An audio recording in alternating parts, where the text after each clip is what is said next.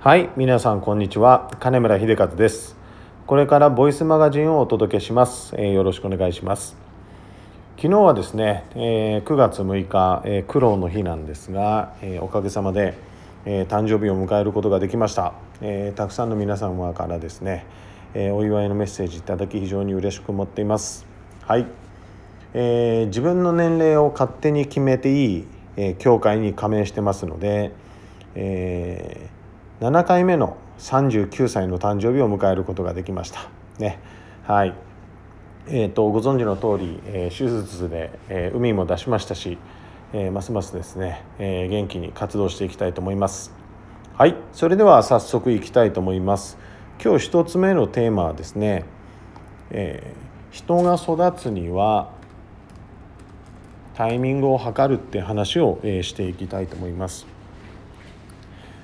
社員をですね、え育てたり、え人を育てる時は、えどうしても上司の時間で動きがちなんですね。はい、アドバイスをする時も上司のタイミング時間、ね。えー、厳しく叱る時も上司のタイミング時間時間。全て、え、上司のタイミングで動いているということを認識できるのは分かりますかね。はい、えー、きっと分かるんじゃないでしょうか。でその上司のタイミングでやっている限り実際当の本人にはなかなか響いてないってことですね。はい、一番いいのはですねできてなかったりやってなかったりまあいろいろあるじゃないですか。ね、でそういったことをきちっと見ておくで見ておいて社長が覚えておく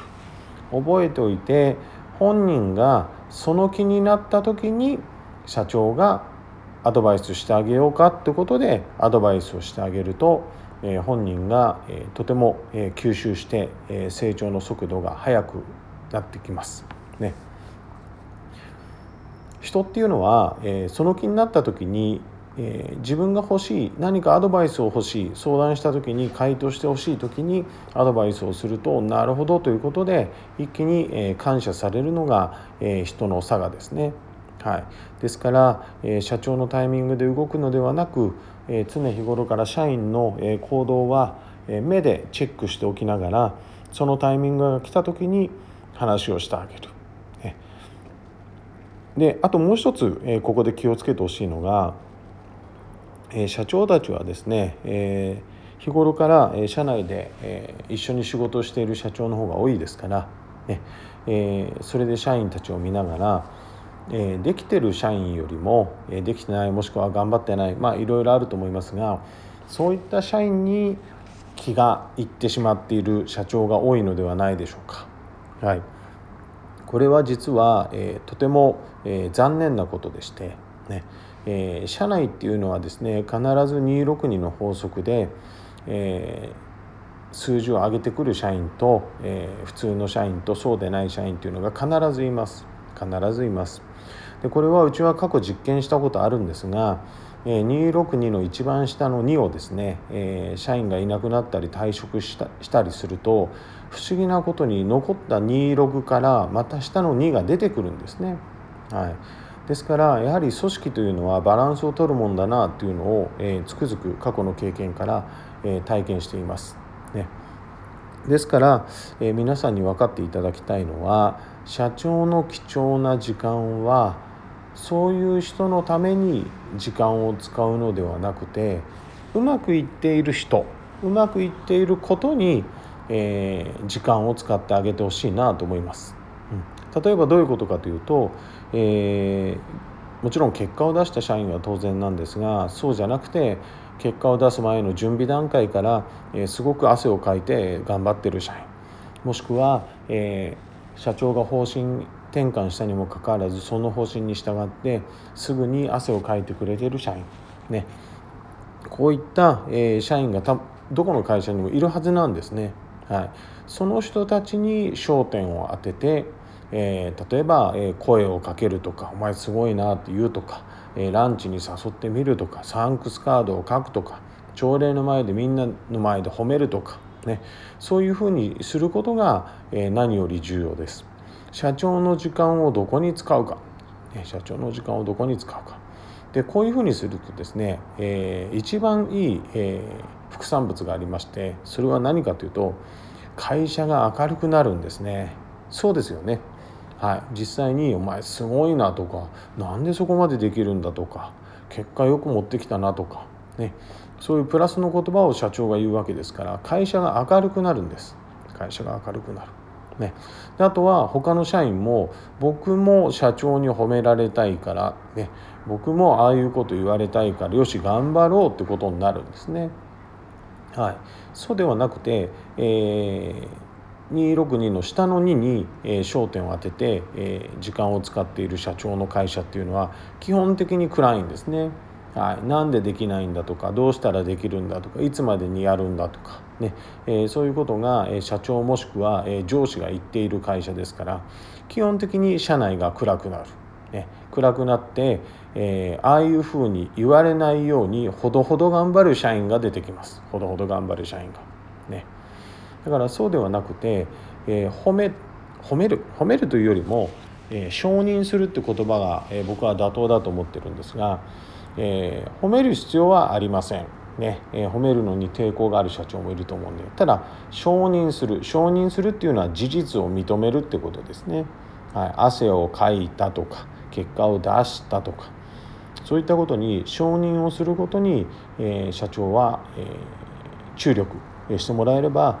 会社がどんどん明るく前向き積極的になっていきますのでそういう環境を社長自身の言葉と行動で使ってほしいなと。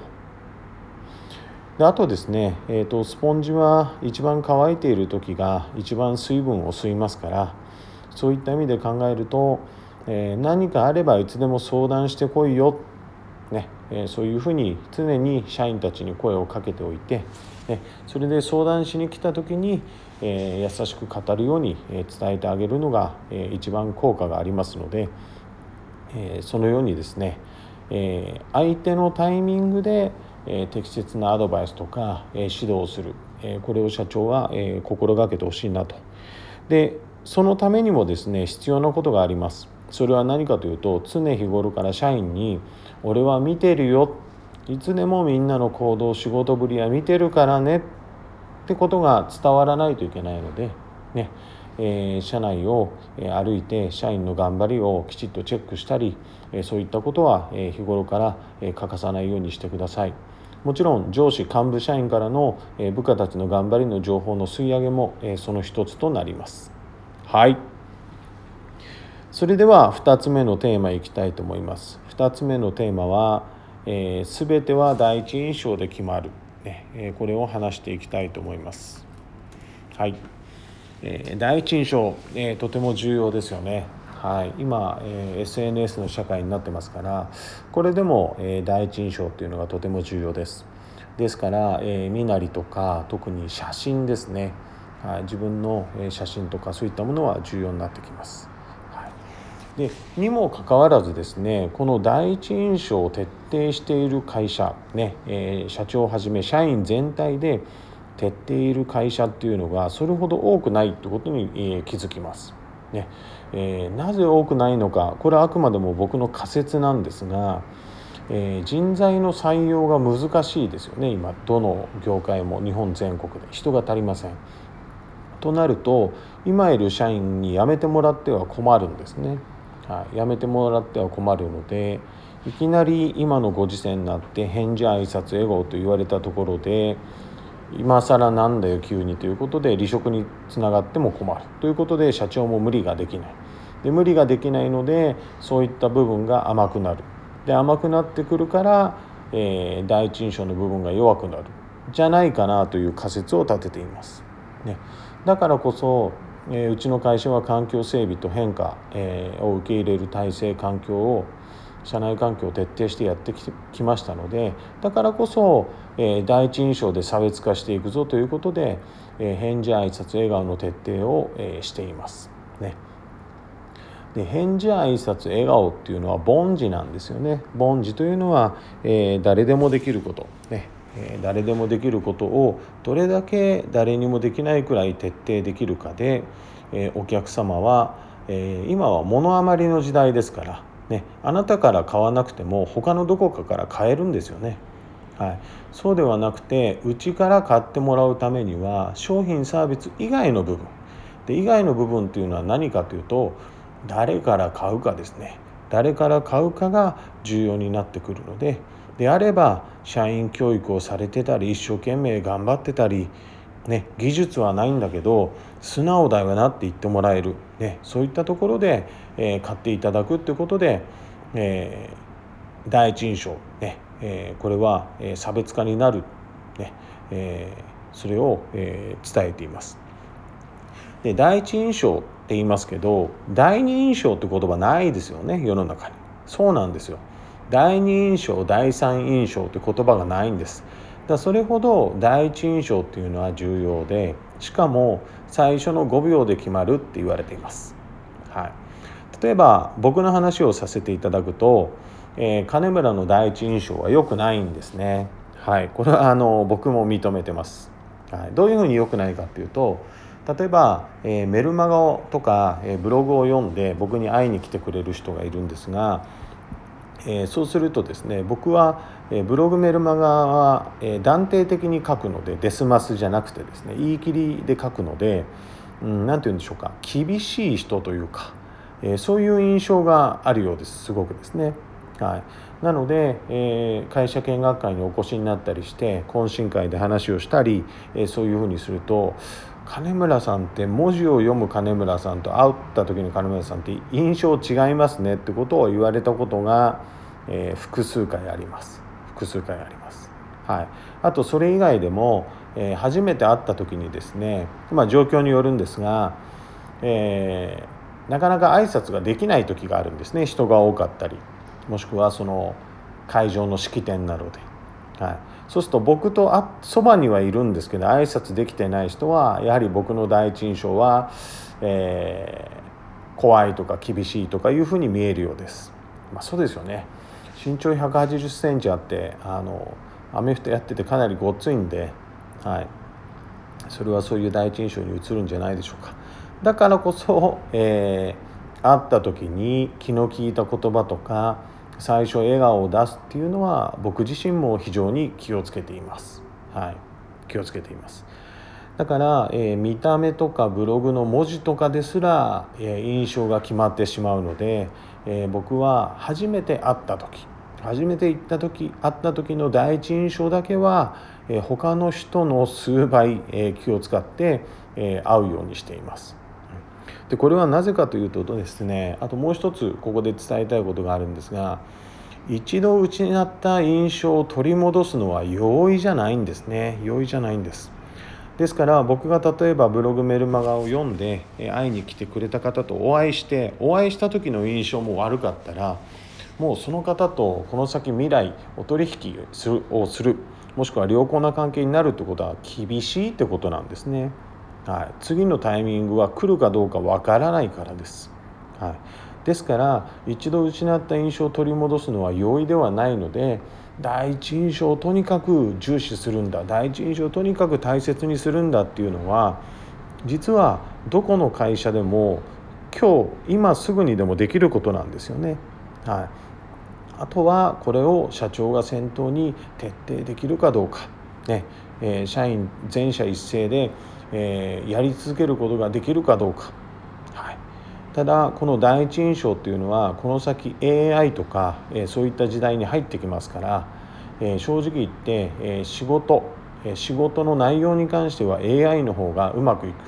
ただ人間らしい部分で、差別化する時代になってきてますから人間らしさということで言えばこの印象というのはこの先も大いに武器にできる差別化になるということでえ僕は考えていますのでえ今日はそれを共有させていただきました。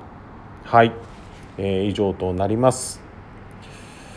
今回のボイスマガジンはこれで以上となります。最後まで聞いていただきありがとうございます。このボイスマガジンの感想などを聞かせていただけたら嬉しいです。このメルマガに返信する形で結構ですので〇〇が参考になったとか〇〇が面白かったとかあと〇〇について話してほしいとかありましたら気軽にお送りください。このボイスマガジンで日本中の成長を望む社長たちの心に火を灯すことができれば嬉しく思います。また来週もお届けしますのでぜひお楽しみにしていてください。それでは皆さんありがとうございました。